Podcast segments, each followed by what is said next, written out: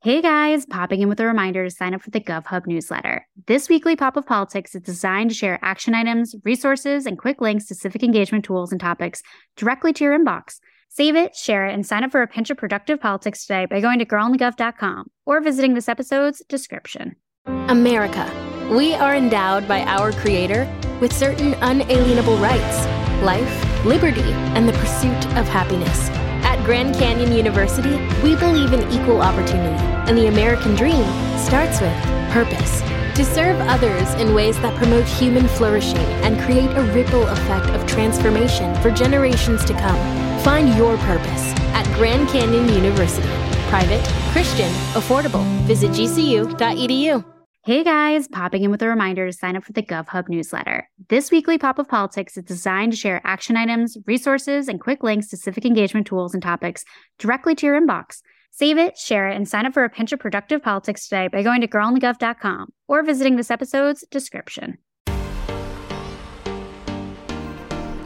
Welcome to Girl on the Gov, the podcast, breaking down politics as we know it and removing all the bullshit. Because politics needed a rebrand.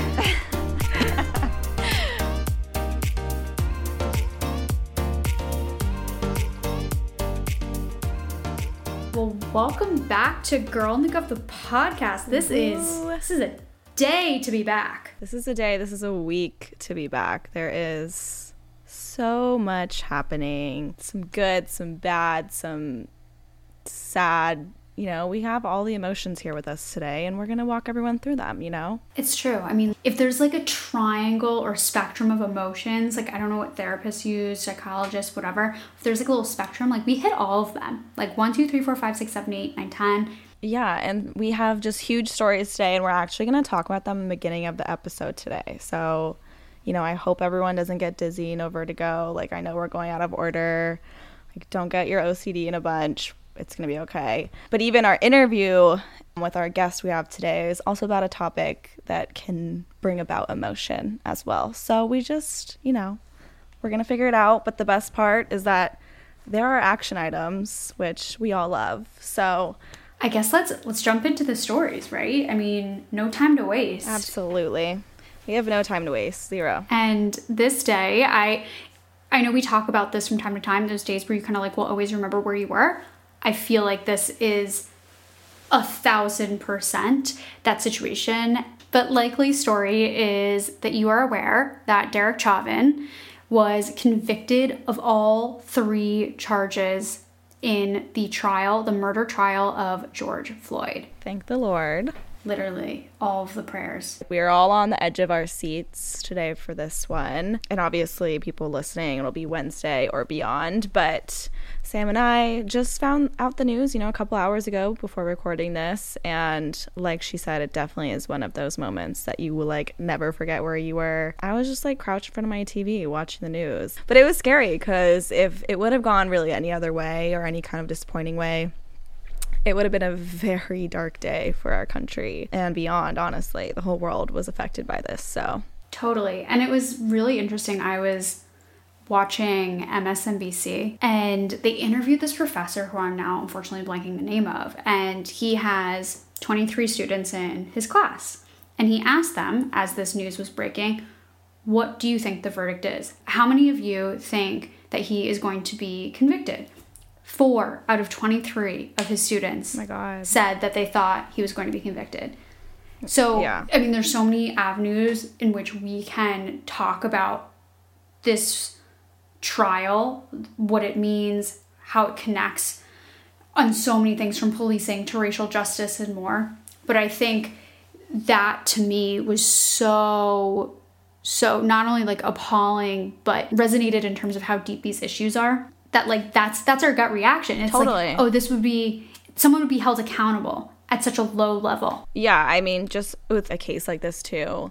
I mean, even just if you watched any of it, I watched some of the closing statements yesterday. The defense just ha- was were pulling shit out of their ass. Like there's just there's a very clear answer here, and everyone saw with their own eyes.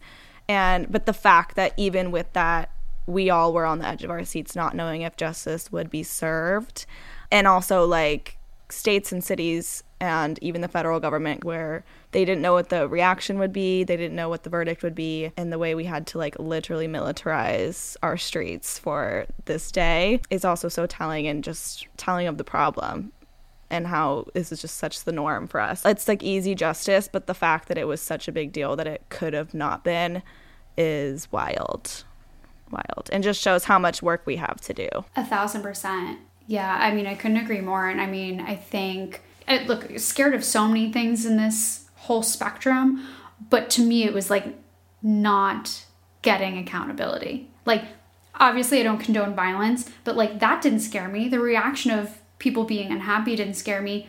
It's not the people that are fighting for their rights. It's not the people that are fighting to not get shot down in the streets or harassed or killed by police. It's like, to me, it's like, no no no. Like the the fear is that that is validated by a globally public trial yeah. that sets the stage for what's acceptable and what's not in this world. Totally. Yeah, it would I think completely would have like dismantled every system we have in place and any, you know, idea of like democracy or people even literally going to the extent of not even believing that their vote matters or not even believing literally anything matters because at the end of the day if we couldn't get justice here, like where could we get it? And like again, like back to the point of just the kind of militarization that we put physically in the streets as a response to this day like even though people in power they know that there is there's a problem here they know that you know this could go the wrong way and people are going to be pissed instead of really working to like fix it and passing the legislation we need and get getting to the source and fixing the problem itself. Totally. But i will say speaking of leaders leaders in the field in the political space i was really inspired by our president's speech our vp's speech their response but i really felt like i left watching that feeling confident in our leadership and like there were role models that were listening to the republic. Yeah hopefully now it's just followed with action. And speaking of action there are things we can do as well. And so we want to also push out and make sure everyone knows that like justice was technically served today but George Floyd is not alive and so many others are not alive because we have a serious problem on our hands and we need to do the work to fix it. Like the fight is not over. So, as always, you guys know we love to give action items. We love a good action item. we do Day of action, whatever we're calling it. and starting with just highlighting the Justice and Policing Act. We talked about this a few episodes back, but basically now you know after this verdict now we have to look forward. And so now lawmakers on capitol hill led by the congressional black caucus are hoping the demonstrations happening in the streets will yield you know changes to the law finally. And so the bill as it stands would ban police departments from using chokeholds. It will develop a national standard for use of force limit the transfer of military weapons to police departments define lynching as a federal hate crime establish a national police misconduct registry, and limit qualified immunity, which protects officers from lawsuits over alleged misconduct. So, very important bill. It would be like a real first step to trying to tackle this issue of police reform, and we need it. And there are things you can do to try and push this out there. So, we will put the link in our episode description with the link to contact your representatives to advocate for the Justice and Policing Bill, which is also named after George Floyd. So, head to that link. It's literally takes you, I'm not kidding, five seconds. They already have an email written for you. Just plug in your info. Um, and it'll send a email to your legislators about the bill. So And look, if you're if you're a chatty Kathy, you're like, I love a good phone call. Like, first of all, I don't know who you are. Like, you are a rare breed. Let's just put it that way. our moms and grandmas would love this action item. Lit- Maybe pass it along. To them. Literally. Like, I think this is their moment. But if that like sounds like you, you want to pass it along, fivecalls.org. We'll also put the, of course, the link in our bio as well. But they have a script ready to roll for when you call your senators. You either email, boom, you call, also boom. There's so many different lanes. Yes. Pick your lane. Maybe do both. Maybe swerve. Swerve back and forth. Do a little like merging. Yes, oh my God. But no, good action item, fulfilling, impactful. Get to it. Get to it. Okay, well, that was, I guess, some light. It was some light, you know, to a very dark issue.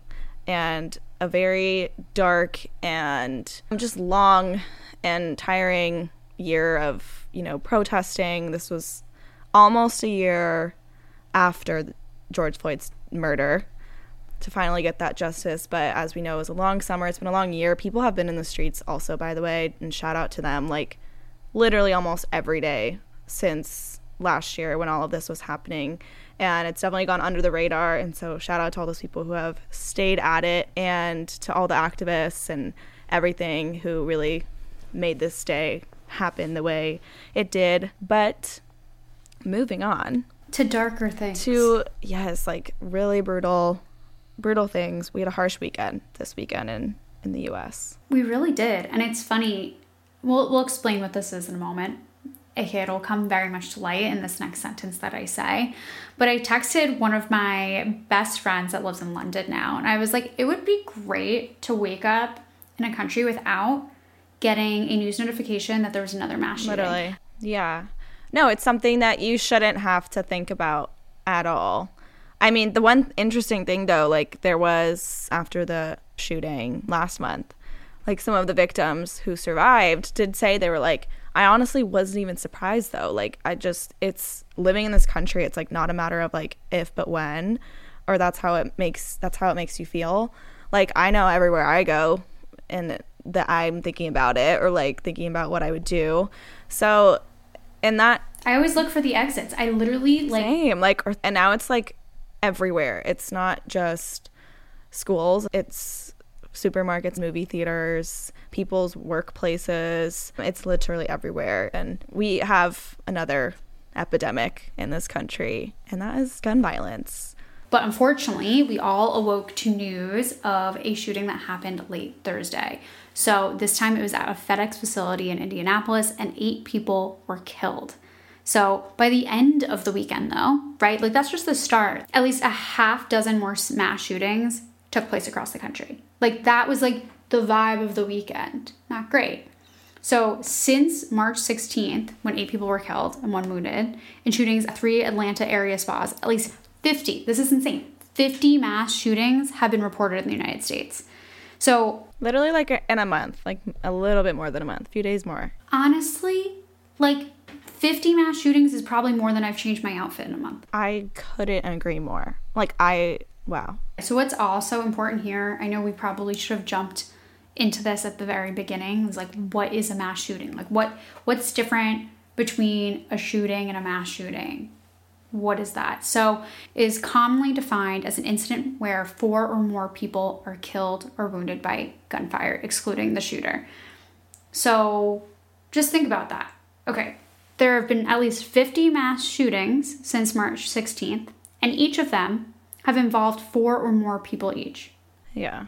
And that doesn't even, you know, that doesn't even count probably how many there were of three people or two or even one. Like, gun violence is definitely reaches beyond just mass shootings. And there was probably, the numbers are probably even more staggering when you look at it as gun violence as a whole, too, which is important to note. So, totally. And that's definitely something we want to explore more on this show. It's an important issue to us personally, so there will be more to it. But in the meantime, we do want to give you some action items so you don't feel like too depressed. Yeah. But okay, so Everytown who is an incredible organization fighting gun violence, has a number that you can text. So listen here. You text checks to 64433. And if you do that, then the t- number will actually text you back and ask you what your zip code is. And then once you tell them your zip code, they will actually call you and immediately connect you to your representative's office to call them and let them know you want gun reform.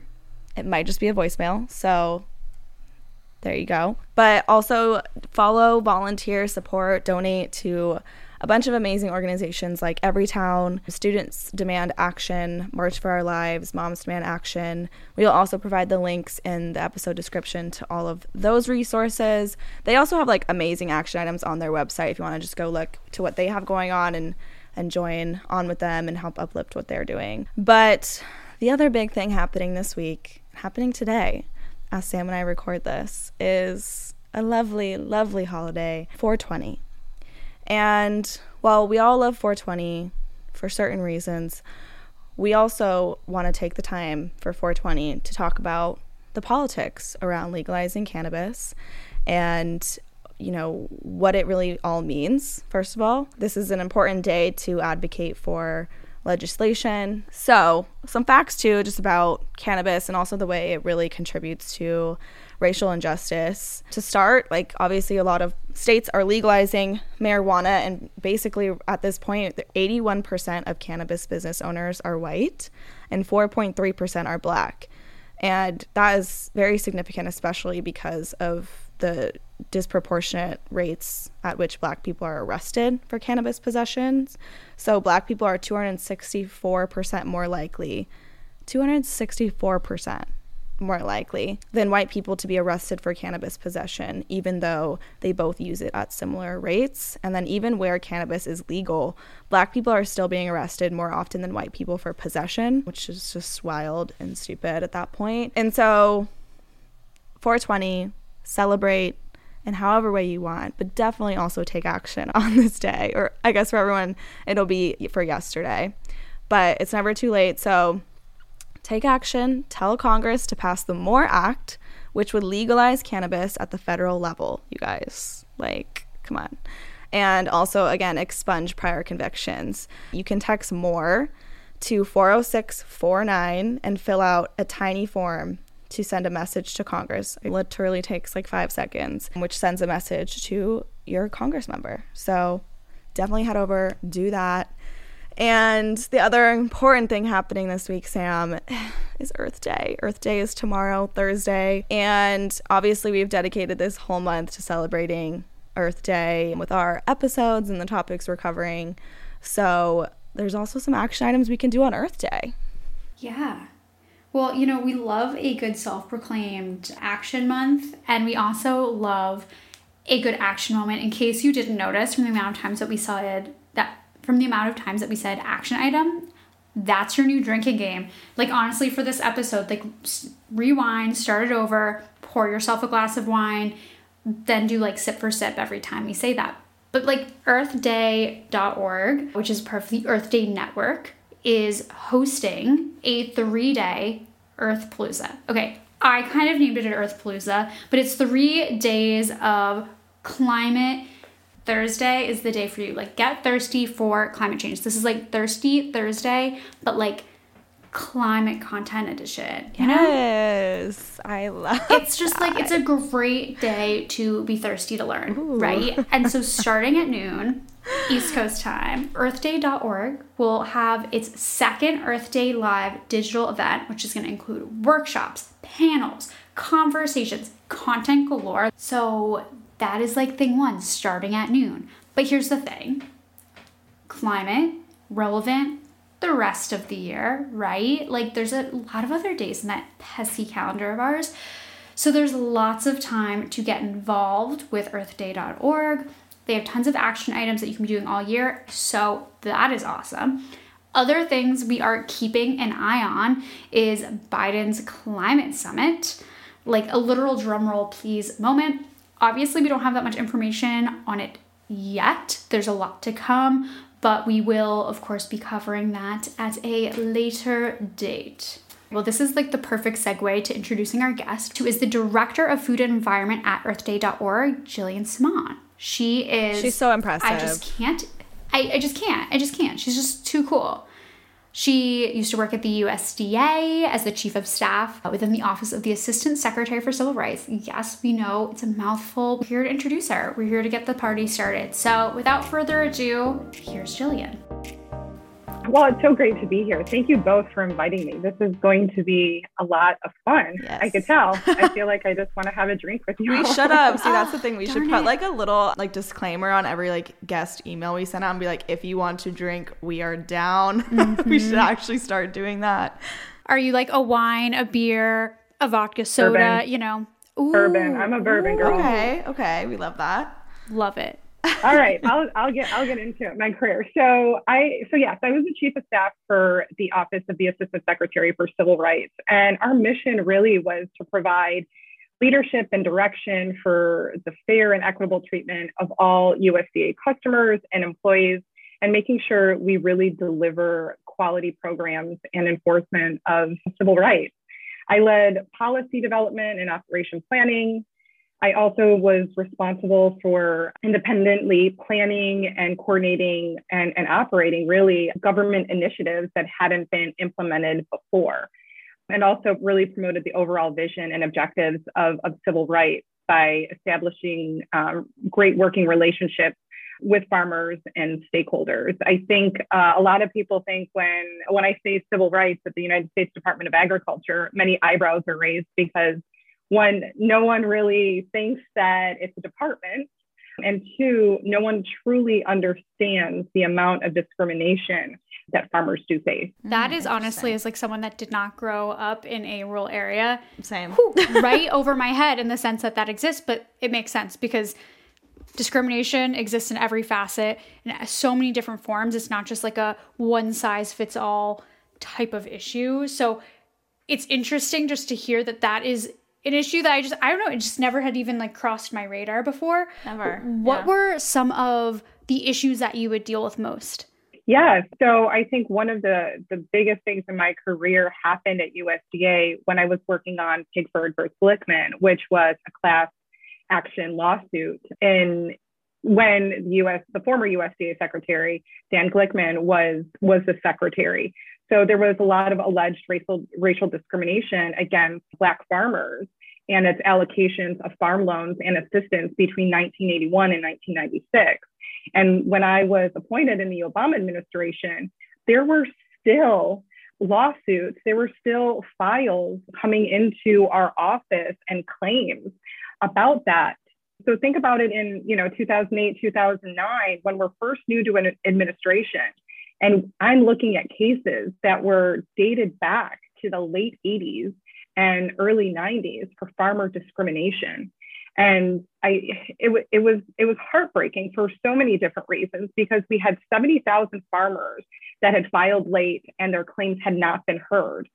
And so in the 2008 Farm Bill, we tried to really provide um, relief for farmers. And in 2010, Congress um, appropriated close to $1.2 billion for what we called Pigford 2, which was the settlement for the second part of the case. But that, that doesn't go without saying I think the hardest the hardest time in my career was having checks for farmers that were dead, to be quite honest, because the US government couldn't get their stuff together and hear these cases. So it's it, it was it, Pigford versus Glickman really still sticks with me today, and it's it, it's it was really hard to be a part of that, but also great at the same time that we could provide leave to some farmers. But it's again it's a facet that that many people don't understand that's happening because you have even today even today you have a black farmer and a white farmer walk into a usda building to try to get a loan. Nine out of ten times the black farmer will not be heard so it's still happening today it happened when we were in the obama administration and you know some relief is happening but it's you know, it's systemic racism. Right. Mm-hmm. I feel like I'm having like a light bulb moment. Like I just, it's not that this doesn't make so much sense as an issue. I just really don't think it crossed my mind, which is wild. Yeah. So moving on to, you know, obviously the environment is a very much a focus for you.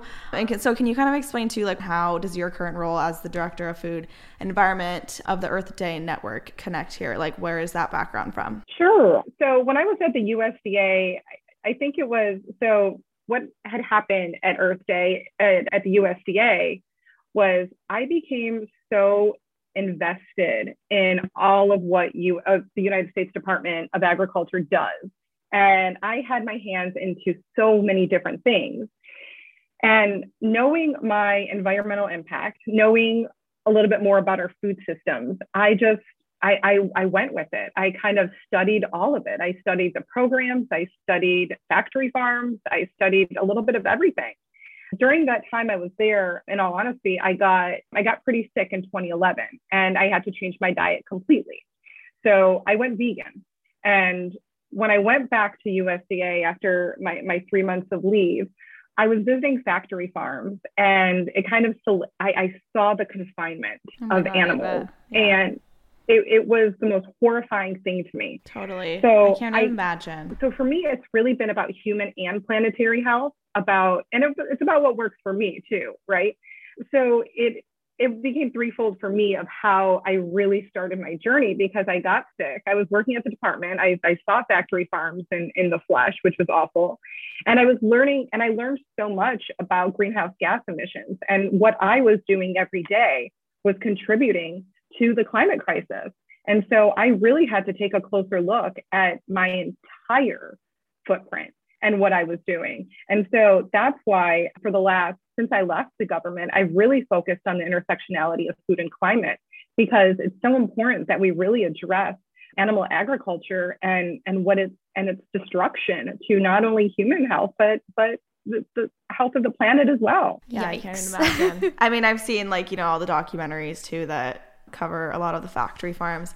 I had like a stunt of you know I've had multiple stunts actually of being a vegetarian because of those documentaries. To also like, I live in California, and when you drive from Northern California to Southern California, you drive by Harris Ranch. I don't know if it's still like if it's even at the level of a real factory farm, but you see all the cows just like standing in their own shit, stand like right next to each other. And that was enough for me when I was like in high school to like go vegetarian. I'm still working on like working my way to like being vegan or going back to that life because I, it's just it's so hard. I mean, it's easy. It's much easier in California than it is in most other places. that is true. I know. We'll get into our I have a stupid question segment. Backing up in terms of the USDA. What is the USDA? I feel like a lot of people don't know. The USDA is the United States Department of Agriculture. What the USDA basically does is they they provide leadership on food, agriculture, natural resources, rural development, nutrition, and, and science. Some people though do wear overalls, and for a government job, that's a little bit weird. And really, the overall vision is to provide economic opportunity through helping rural America thrive, helping urban America thrive, promoting agricultural production that really nourishes people in this country and helping feed others throughout the world. We, we have a lot of agencies. I say we as if I'm still there, but I still feel like I'm a part of it. You're a, you're a proud alum. yeah, I, I totally am. It's just it's such a great department, and there's 29 different agencies, and like I said, there's 100,000 people. I believe we're the only uh, agency that has one representative in every single county in this country. Wow. That is wild. Do they all wear overalls? That's a great question. I've seen a few of them wear overalls. I love the overalls touch. That's a great touch. I, I agree. They need to honestly keep that going. Let's call HR. well, what other like departments are would departments and agencies be the same in this case or Yeah. So yeah, so there's a lot of agencies at the at the department. And I know when I got there, I was kind of flabbergasted, to be quite honest, about everything that was under the USDA. So I think most of us know at the USDA, you have the Food Nutrition Service, which really works to end hunger and obesity through the administration of 15 different federal nutrition assistance programs, which is the former food stamp program, which is now called SNAP, which stands for the Supplemental Nutrition Assistance Program. Also WIC, which stands for Women and Children. And also they focus on school meals. We also have food safety, which really tries to ensure the nation's commercial supply of, of meat, poultry, and egg products properly labeled, properly packaged, those sort of things. We, gosh, there's so many other other ones. Our marketing and regulatory programs really focuses on domestic and international marketing of U.S. agricultural products. And that particular agency really ensures the health and care of, of animals and plants. And we have natural resources and, and environment, which ensures the health of the land through sustainable management. One of my favorite agencies is really research economic research Education and Economics, REE, which is really dedicated to the creation of safe, sustainable, competitive US food and fiber system and, and focuses on integrated research, um, analysis, and education. And one cool thing that falls under REE is, is an agency called NIFA that many people don't know about, but it's the National Institute of Food and Agriculture, which provides um, funding for programs to advance agriculture related sciences.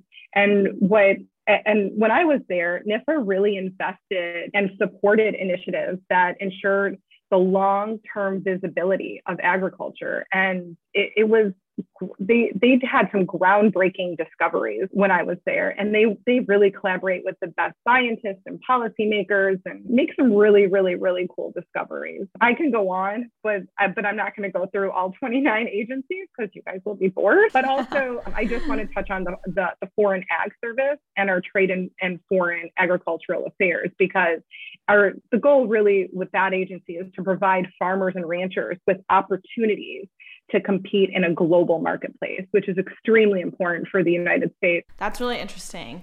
What is something that you hope that people would know about the USDA that they probably wouldn't or that they should know? So, a couple things. So, the United States Forest Service is the largest agency within the department. And the it, it administers natural forests, our, our nation's forests, and national grasslands that together comprise about 25% of federal lands.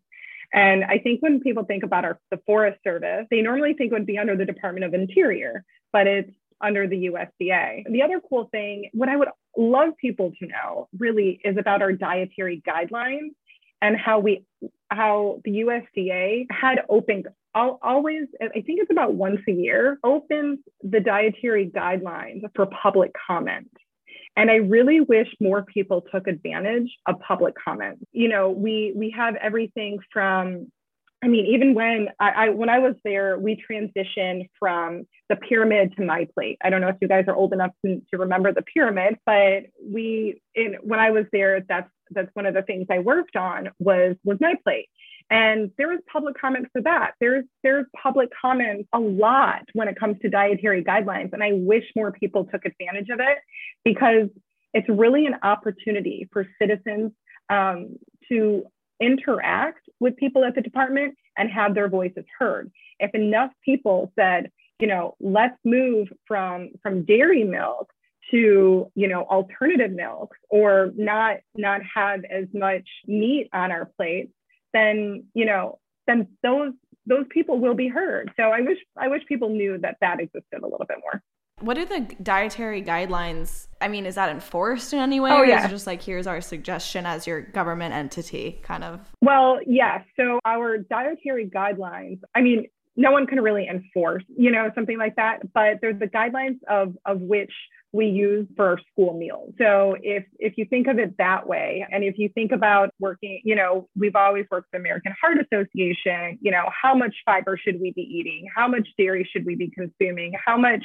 protein should we be having? Are, are like beans and legumes part of our diet? So it's it's guidelines that we would like people to really live by because we've had groups of scientists and, and others really contribute to a council for the American people.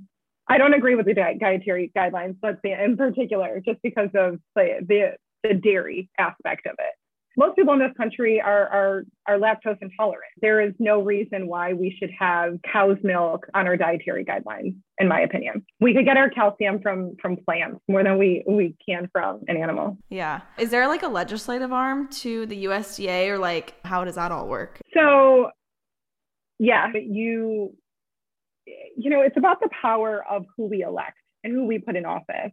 And and and you made mention earlier about the power of voting with our dollar.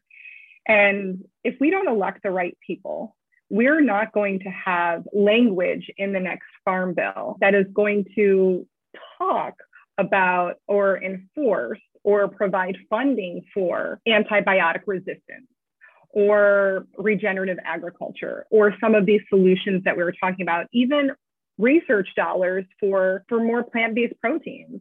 So we kind of have to look at who we're electing. We can write to our, our legislators and we can call them, but we need to demand it as citizens. We need to make sure that we're electing people who are on the right side, that who care about the health and well-being of ourselves and, and the animals. So there's not there's not one way to fix this. Unfortunately, I wish I wish there was, but there there are ways that we could work to improve the system. Yeah.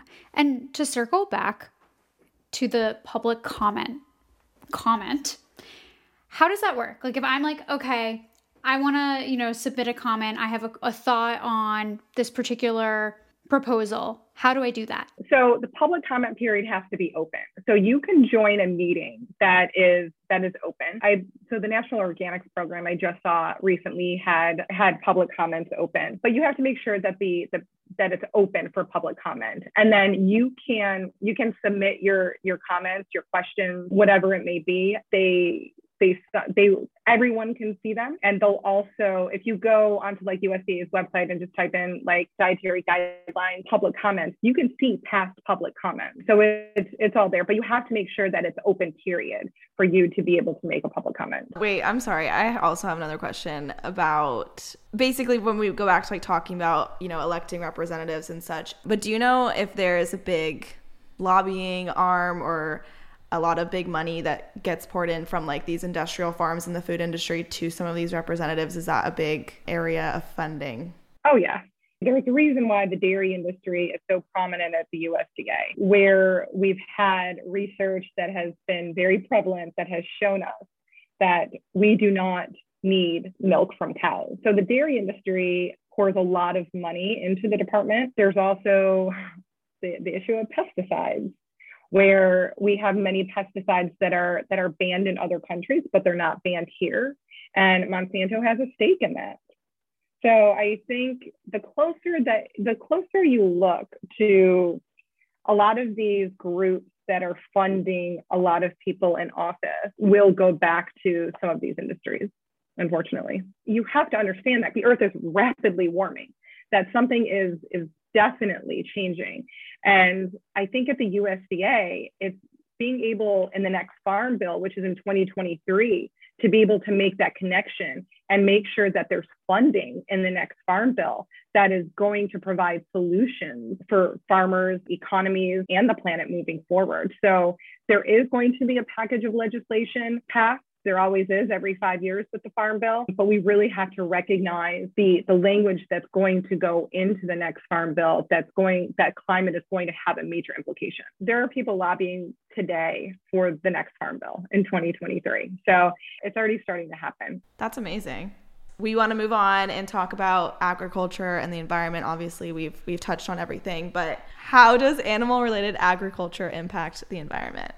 Oh gosh. So many ways. so, animal agriculture is the second largest contributor to human made greenhouse gas emissions after fossil fuels. And it's the leading cause of deforestation, water and air pollution, and biodiversity loss. It has probably the greatest impact, I think, on the planet. I, and we talked about factory farms a little bit, but what about industrial agriculture? What exactly is that? Is that past just like when we're thinking of animals, does that also encompass plant based farming? Is there a little bit more to it? Yeah, so industrial agriculture is basically what we think it is. It's large scale, intensive production of, of crops and animals that involve chemical fertilizers on crops and, and in the land and also use the use of antibiotics in animals. And industrial agriculture pretty much produces our pretty much has produced our food systems in a way that they're so energy intensive and fossil fuel based. And what we've seen with industrial agriculture, to be honest, is really the long the long term effects of um, excessive chemical farming that have been disastrous to the health of the soil. And our soils have been so degraded that at the at the, the FAO, the scientists at the FAO are saying if we cannot get it together, then our top, our layer of topsoil that we have has been depleted so bad that we will have, that we currently have less than 60 harvests left. And if you think about it, 60 harvests is not a long time. In 60 harvests, we will not be able to have a food system that will be able to feed everyone. So we really have to change our mindset and think about how industrial agriculture is, is affecting our land, is affecting ourselves, is affecting the animals. And if we don't change what we're doing, it's we we won't have any and and you know we might some of us might think about it oh i'm not to be here in 60 years so what do i care? And that's not even 60 years it's 60 harvests. So we really need to do better and really address industrial agriculture in a way we've never addressed it before Wow. I know it's depressing. Seriously. I mean, how is that like we we say this often on our show like how is that a thing? How is that allowed? Like Yeah, 100 100%. What you're seeing is having is is these large scale farms, these corporate entities who buy up all these land and put so many animals and farm in a way that they want to yield the most amount that they can. So they're going to do whatever they can to, to create a greater yield. And that's pesticides, that's antibiotics, that's anything that they think that they can pump into the land and into the animals to make them bigger, to make them last longer, all while killing our soils. It's really frustrating. I often think about, you know, if you go to Italy, right? They don't really have an organic program. And you're trying to be like, wait, why don't you have an organic program? Because they don't use the intensive chemicals like we do. They don't need to label things that are organic. You know, so it's it's really frustrating to be living in a country where our industrialized agricultural system does not work for everyone. It is harmful, it's been dangerous, and we're seeing so many farmers right now transition away from this industrialized system. We're seeing we're really seeing things like regenerative agriculture, which regenerative agriculture is may, some people may think it's a buzz term, but indigenous farmers have been um, farming regeneratively for a long time. For Do you mind explaining what that means? Sure. Regenerative agriculture is basically it's basically a holistic approach to farming where one of the practices, let's say, includes no-till or very minimal tillage. Because if you keep dis- if you keep disturbing the soil, you're not gonna you're not gonna help sequester the carbon that's needed to create the yield and the health that you want for the soil, for the vegetables, um, for that land. So minimal to no tillage is one of the practices, cover crops, biodiversity, making sure we're not, these farms aren't just monoculture, that it's not just having one type of crop, that we're integrating different crops into the system. Composting it, to be honest, is, is one of the practices. We waste so much food a year, a day. So I think with all of these different practices, what we're understanding about regenerative agriculture and, and ways that farmers are really trying to be more mindful about is farming in a way that gets away from this industrialized system to be able to sequester the amount of carbon that we need to live um, a better life for, for both human and planetary health. Got it. Got it. But we do want to talk about how this impacts water and water sources. What's the story there? Like, how, like, obviously, chemicals, gross, bad. They're integrated into this farming system. But how do they get into our water sources? Why are they there? Yeah, it is very gross when you think about it. So, when you have like manure or, or commercial fertilizers, when they enter the surface water, the nutrients they release stimulate microorganism growth. And without sufficient dissolved oxygen in the surface water, you have fish that will suffocate. You have, you know, I've seen dead fish in, in certain areas, and it degrades the water quality of, of that space. And then when you think about global livestock production, or when you think about livestock production in general, there's seven to nine times more sewage than, than humans. And most of that is left untreated. So if you think about seven to nine times more sewage than humans from global livestock production, and that is left untreated, what do you think about? You think about the, the, the discharge of pesticides, antibiotics, the heavy metals, all going into our water systems. And that to me is probably one of the grossest things ever. And when and that doesn't filter out like sure we can have you know tap water and someone says it's filtered but we're drinking that water. And it you know and most of these and in you know i'll just take it a step further and a step back where i talked about factory farms where i talked about CAFOs which are concentrated animal farming operations. They present a huge public risk because these viral diseases spread from sick livestock to humans as the, the use of um, antibiotics are encouraged. So if you have irresponsible manure management, what you're doing is you're really wrecking the people who live in those areas. And people living in those areas suffer from all types of diseases and respiratory problems because of the waste that is being passed through the soil to the groundwater that's being contaminated. And whether it's it's streams or rivers, there are nitrates and pathogens in in those water systems that are causing all of this. You know, on Man. TikTok, the video where everyone does like the ick. Yeah, I'm like, you're like, ugh, ugh. Every that's, time. That's how I felt like mm. 10 times over. Yeah, 20. Whew. Sorry. no, but honestly, that's what the reaction should be for that. Totally. But also, like, like you were seeing all this firsthand, right? You know, at the USDA. Yeah. What was that like for you? And like, what kind of power did you have in those instances? Were there times when you maybe felt powerless to because you couldn't fully change that? 100%. 100%. So no one can just go into a factory farm and visit a factory farm. And there's a reason why none of us can do that.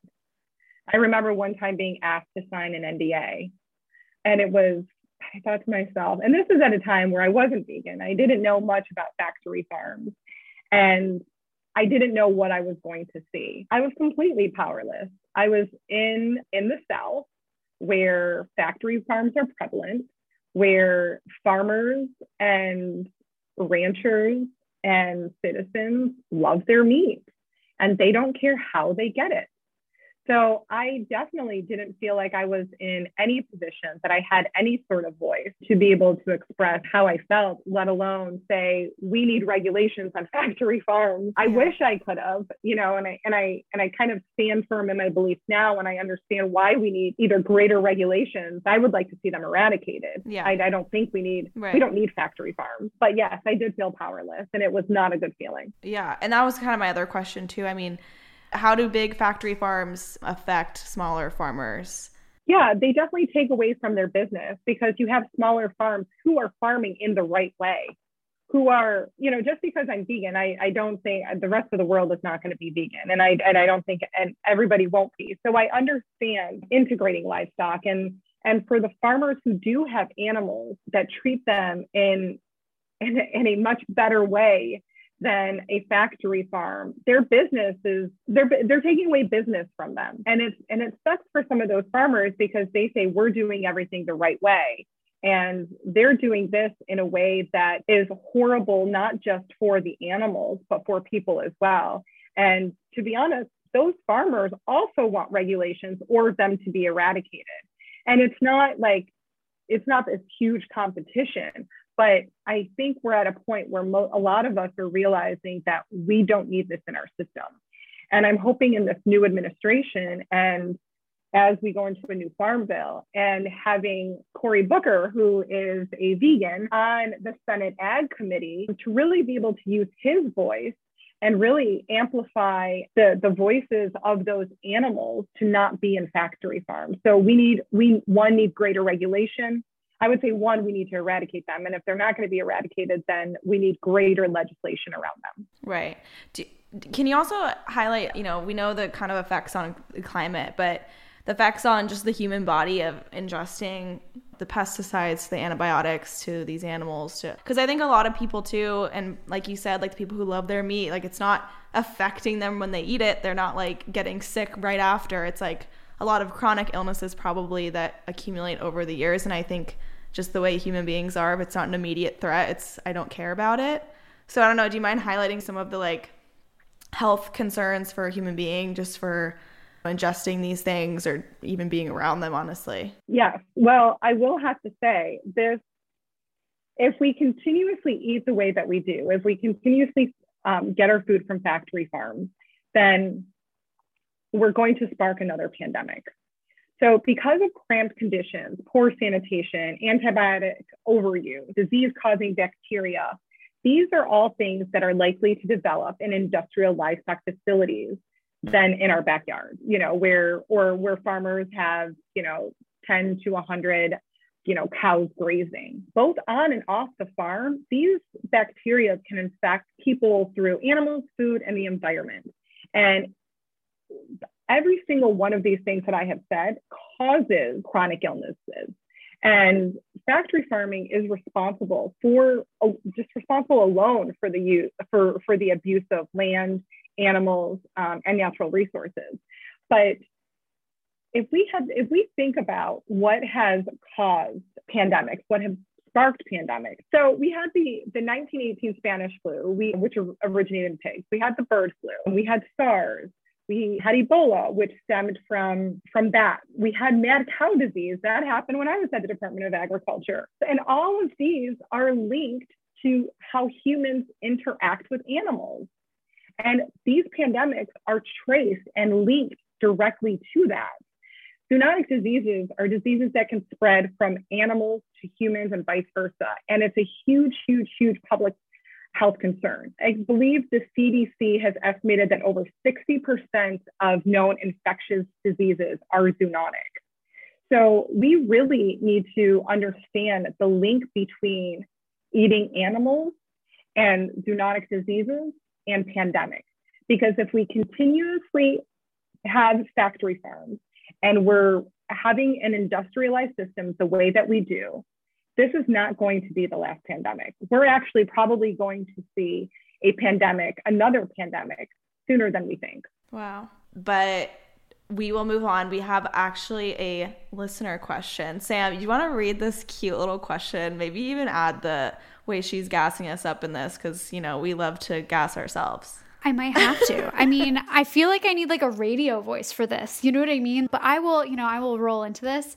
All right. So, our listener, she manages Morningstar's uh, sustainability program, so a financial research firm. She works on sustainability reporting. So, this episode is perfect for her question. Like, great timing. Love this. Meat alternatives. There you go. So, she says, I'm curious if you guys have any thoughts about government regulation and sustainability reporting. Europe is starting to force companies to disclose data on their sustainability. Should the US do this? What are the sides to this in politics?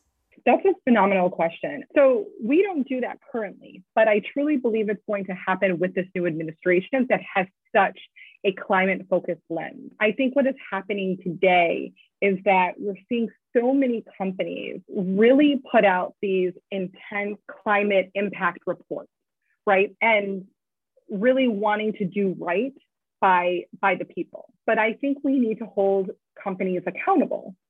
And that's where I think the government can come into play. One example is Danone, Danone North America, which I have I have worked with in the past, where they had a target zero net emission. And they focus on everything from cutting emissions to offering healthier and sustainable diet solutions to building resilience in food and water cycle to fostering carbon positive solutions and eliminating deforestation from their supply chain by a certain year.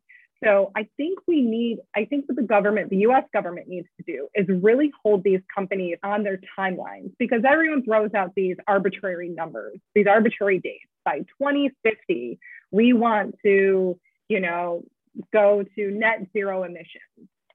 Okay, how are you going to get there and who's going to hold you accountable? Because for the next however many years, we're not going to really think about it because you put out this lovely climate policy, right? So, to achieve some of these emissions, they're going to have to really put together a, and some of these companies just be pioneers in this space to be able to fix carbon and forests and, and our ecosystems. So I do think it's something that we should we should consider. And I do think that the new administration will probably focus a little bit more on that. I'm hoping they will. But if, if not for anything, if the government doesn't do it, the citizens do. The people who buy these products need to be able to hold these companies to these policies that they that they put out and these these arbitrary numbers that go out into, into the world. Yeah, it's funny that you say that with the arbitrary numbers because we always joke we're like, "Oh my god, by 2050 we're going to be ancient." 2060 like literally always like I wonder what life will be at that point because it feels we're like so will we far away. have men in our lives? I don't know. It's highly know. debatable. you know, it's not it's, looking good right now, but it's fine. But hopefully at least climate policy will be in a better spot that yeah, is that's also, all I care about. Yeah, exactly. So yeah. Yeah, I agree. I mean, we haven't, we really haven't seen language like this. I haven't seen people be this excited about about the planet, about yeah. global health, about what we could do in the next 10 years to you, you know, to reduce our carbon footprint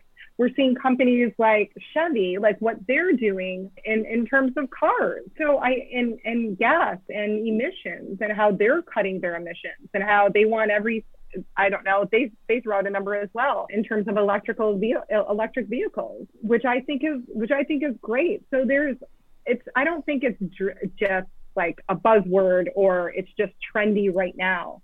I think this is actually going to stick, which is really exciting to see. Yeah, there's no doubt there's a huge there's been a huge shift obviously, which is exciting. And I think this is a perfect kind of segue and just way to wrap up because we have talked about a lot of scary stuff today. And we want to make sure, you know, every time we do talk about this scary stuff, we provide action items. And so obviously this conversation about yes, conversations have shifted, the culture is shifting, which is amazing, and there are people doing really amazing work. But do you have any, you know, suggestions on how people can take action, especially young people, in regards to climate, to agriculture, to being a consumer of all of this as well? What can we do?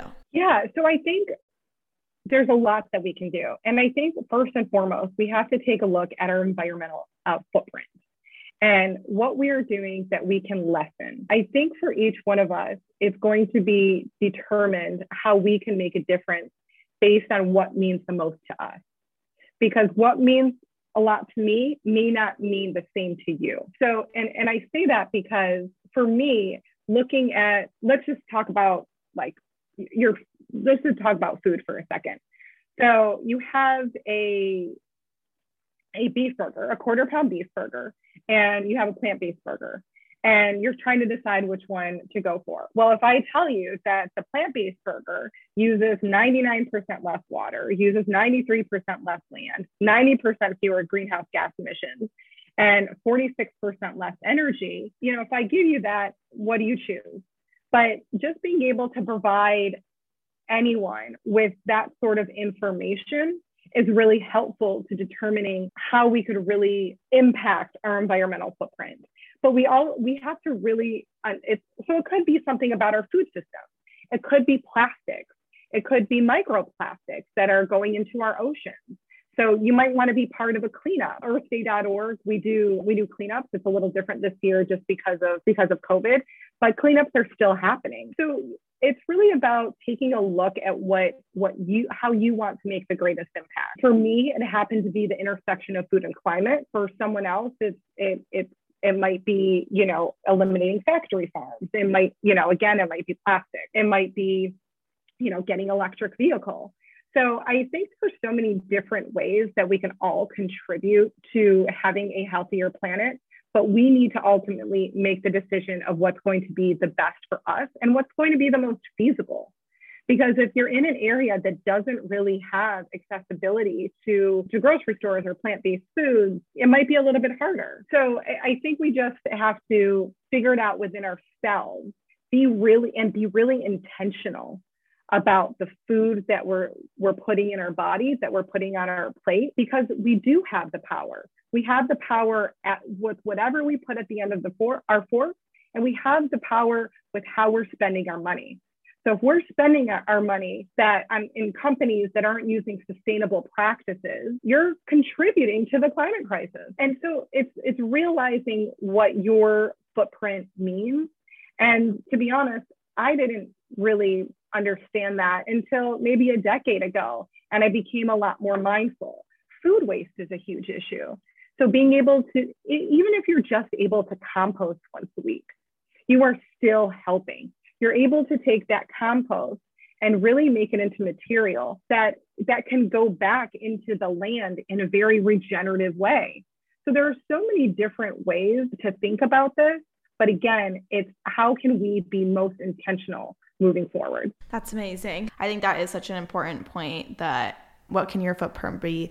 What can you do in your life? So I think that is important to highlight for sure. Yeah, you have to make it fun because if you don't if you don't make it fun, I think it becomes very daunting to people. I think if someone can hear, you know, will hear something about people, somebody going plant based, and they're like, oh, I can never do that. That's fine. I'm not going to force that on you, but I'm going to give you the facts and I'm going to say, well, why don't you just try to go meatless one day a meal? Like just one one time, one time like dinner, just go meatless. And so we have to start somewhere. And, and I think we need to recognize where that somewhere is. And we can't force this upon each other. But as we're seeing the planet deteriorate, something has got to give and we need to change. We need to really alter our choices. And even simple changes like, you know, swapping out cow's milk for oat milk or almond milk, your cream cheese for, you know, dairy free cream cheese, which tastes just as good. So it's just, it's simple swap. Totally. I'm just like, to anybody listening, also just give these alternatives a chance. They're actually really, really good. They so really good. are delicious, so and you probably wouldn't even notice. Well, to also wrap up, can you highlight any organizations, especially the one you are part of, that people can be aware of, people can possibly join, get involved with? And then also, like, where can we find you? If it's social media or anything else you're working on that we can plug and push out there so people can find you? Sure. So, yes, earthday.org. We're celebrating Earth Day next month, and it's been such a great month. But it's also, you know, we're, we we're supposed to have an event on the National Mall last year, and those events normally had about 300,000 people at them, and we have to pivot to to virtual and we're pivoting to virtual this year again but i encourage everyone to tune in to earthday.org's live stream. Also, Biden's climate summit will also be that same day. So we have everyone on there from Kristen Bell to the Pope giving a message, Dr. Michael Greger, who's like my favorite plant-based doctor who's super cool. We have a, a webinar on regenerative agriculture if you want to learn more with folks like Dr. Jonathan Foley from Project Drawdown, which is, ah. I will have to say, Project Drawdown is one of my favorite places to go to. We just highlighted them on our show that came out today. We had Dr. Katharine Wilkinson on. Oh, one, look at the small world, climate world we're working in. Yeah, Dr. John. Every time Dr. Foley talks, every time he speaks, I get so excited because he talks about the about climate and solutions in a way that everyone can understand, and it's not just science jargon. It's solid, wholeheartedly solution to move forward. So yeah, so I'm excited about Earth Day and, and what's to come. I'm excited about young the, the, the youth movement when it comes to climate, seeing this many young people so involved. We have a nine-year-old activist from India that's going to be on the show with the EPA administrator. And it's just like, oh, oh my gosh, gosh at nine years old, I was not so doing amazing. that. I was literally just rolling in dirt when I was yep. nine. Yeah, yep. I feel like that's what I was doing. I was, you know, you were testing the land. You exactly. were making that connection to the land, which is great. But yeah, I'm excited about Earth Day. I'm excited about the youth movement, and I, I think there are some things that we can be hopeful for when it when it comes to the destruction of the planet and how we right now can do something to take care of that. Totally. Well, thank you so so much for coming on the show. Thank this you. has been so informative. I'm sorry we asked you like a hundred more questions than we even prepared for. A hundred? I think it was like 300. Yeah. but it's okay. It's okay. I don't mind. Yeah, it was so informative. So I'm super excited for people here for people to hear this because I think again it's just another kind of layer of this climate conversation that doesn't always get you know the attention it needs. So i'm super excited. It, it never does. Animal agriculture is always left out of these conversations. And I, I consistently say we cannot confront the climate crisis without addressing the impact animal agriculture has on human and planetary health. It's as simple as that, because it's the second largest con- contributor to the climate crisis, to greenhouse gas emissions. And no one is talking about it in a way that needs to be talked about because of big ag and we really and, and to be thank you for highlighting this and thank you for for having this part of the conversation because it's really not part of conversations as it, as it should be. And that's been my my mission for the last two years is really to bring this to the forefront of conversations. Yeah i think it's like us and leonardo dicaprio really like highlighting you know animals And we're in good company. Yeah definitely. I think we're like same caliber Seriously, talk about a lineup. But I, I, think, you know, this has been such a great conversation. So excited to share all of these insights with our listeners. And, you know, thank you again for coming on. We really appreciate it. Thank you both. I had so much fun. Well, that is it for today. We do have obviously a few little housekeeping reminders. To start, let's continue to push out our brand ambassador program, which we are both so excited for, you guys. We are launching in May, but you can actually sign up today. And the sign up form, again, linked episode description, Instagram bio, everywhere.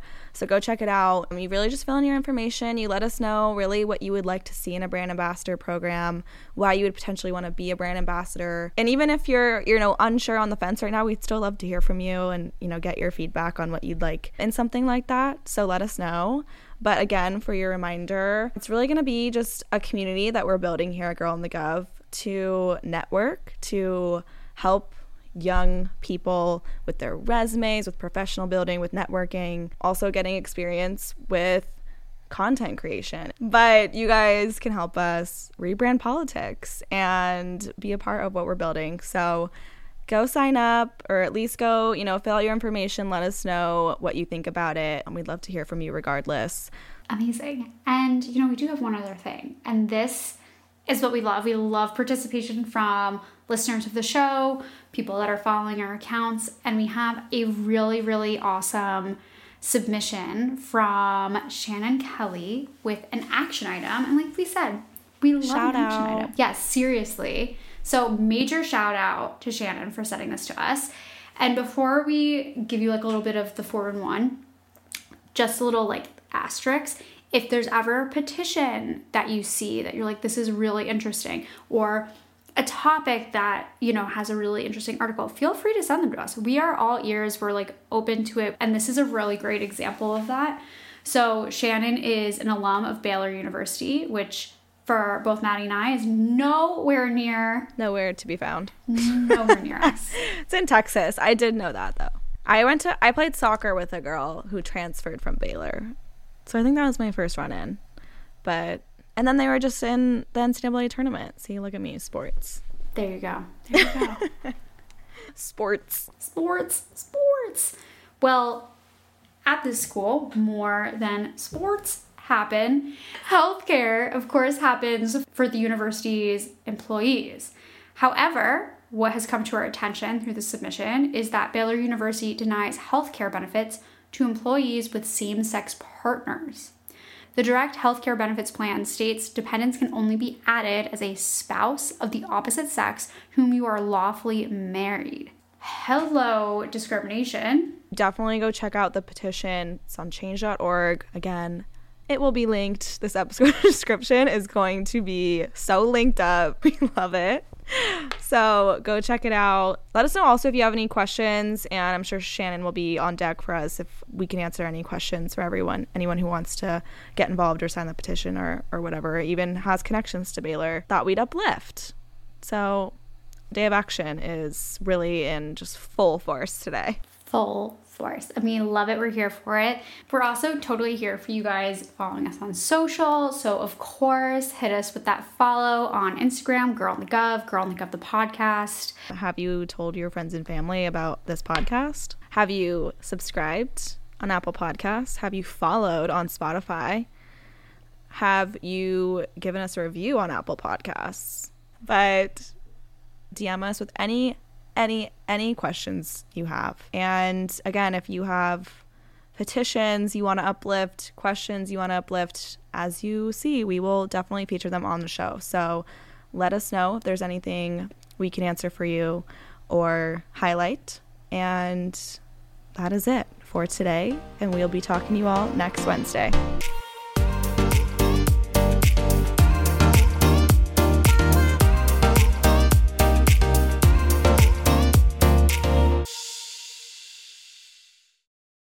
Hey guys, popping in with a reminder to sign up for the GovHub newsletter. This weekly pop of politics is designed to share action items, resources, and quick links to civic engagement tools and topics directly to your inbox. Save it, share it, and sign up for a pinch of productive politics today by going to girlinthegov.com or visiting this episode's description. Without the ones like you, who work tirelessly to keep things running, everything would suddenly stop. Hospitals, factories, schools, and power plants, they all depend on you. No matter the weather, emergency, or time of day, you're the ones who get it done. At Grainger, we're here for you with professional grade industrial supplies. count on real time product availability and fast delivery. Call clickgrainger.com or just stop by. Grainger for the ones who get it done.